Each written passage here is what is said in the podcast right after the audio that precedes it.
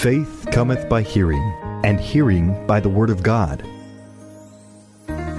It's time for Faith to Live By with Sue Taylor.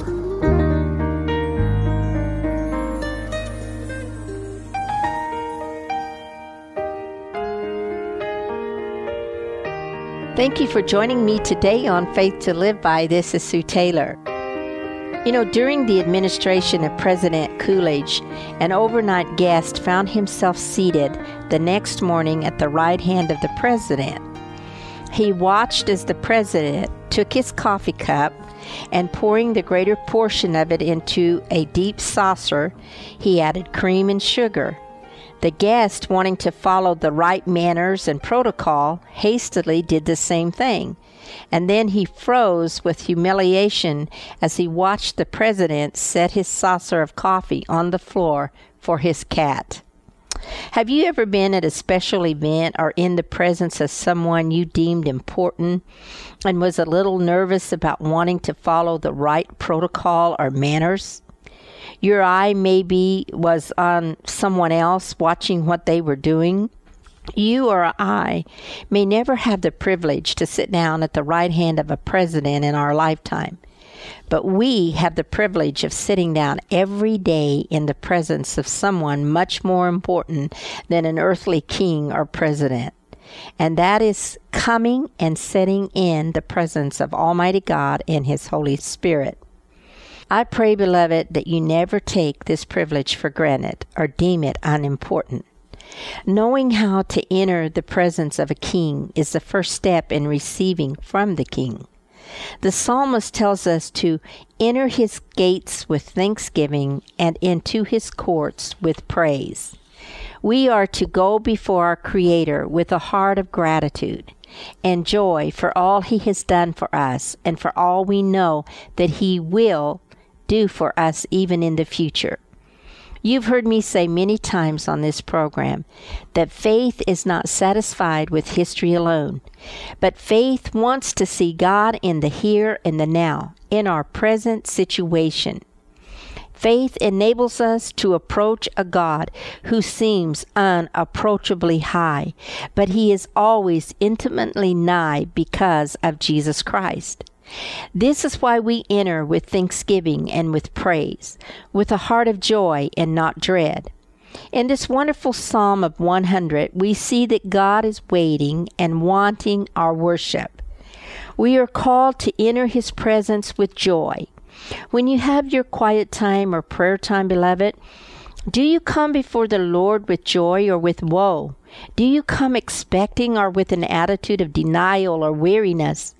When was the last time you came before the Lord to just love on Him, to just bless Him with a heart of gratitude for being God?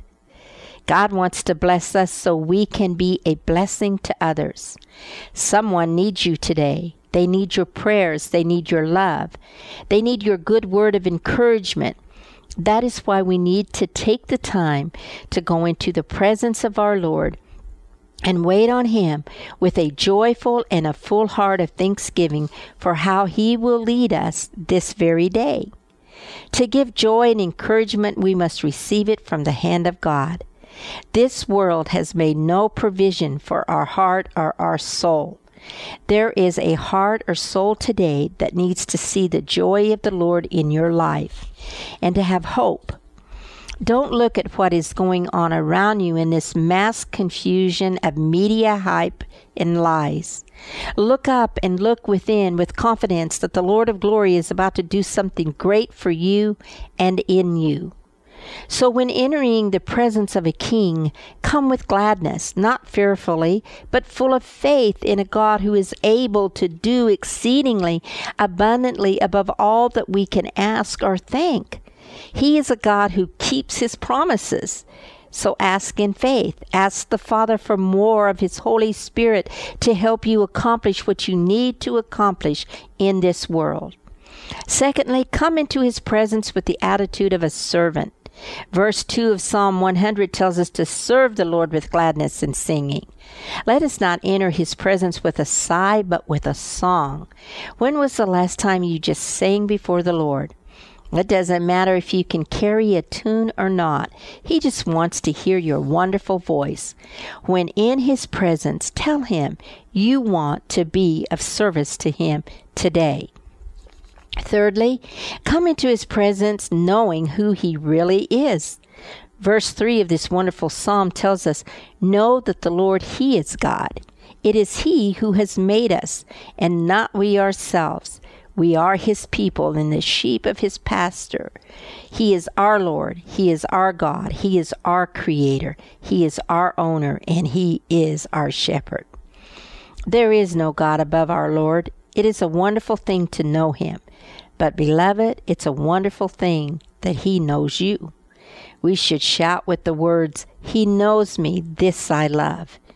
He is our creator. Therefore, we are his.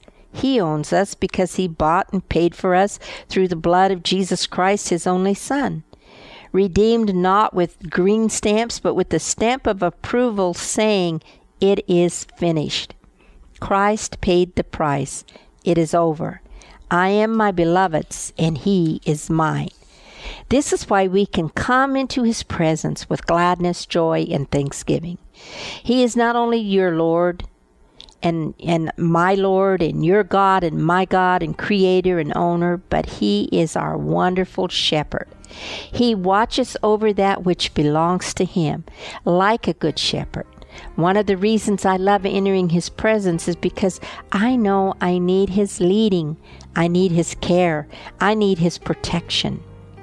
Lastly, we enter the presence of our King because we know he is a good God.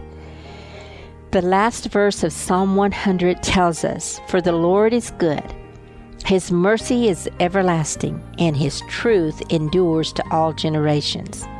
This is why we can come into his presence with thanksgiving, joy, and praise.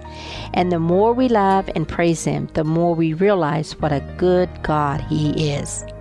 Let us stop complaining and grumbling about what we don't have or what we should have, and let us praise Him for Him, for who He is and what He can do in our lives when we are totally yielded to Him.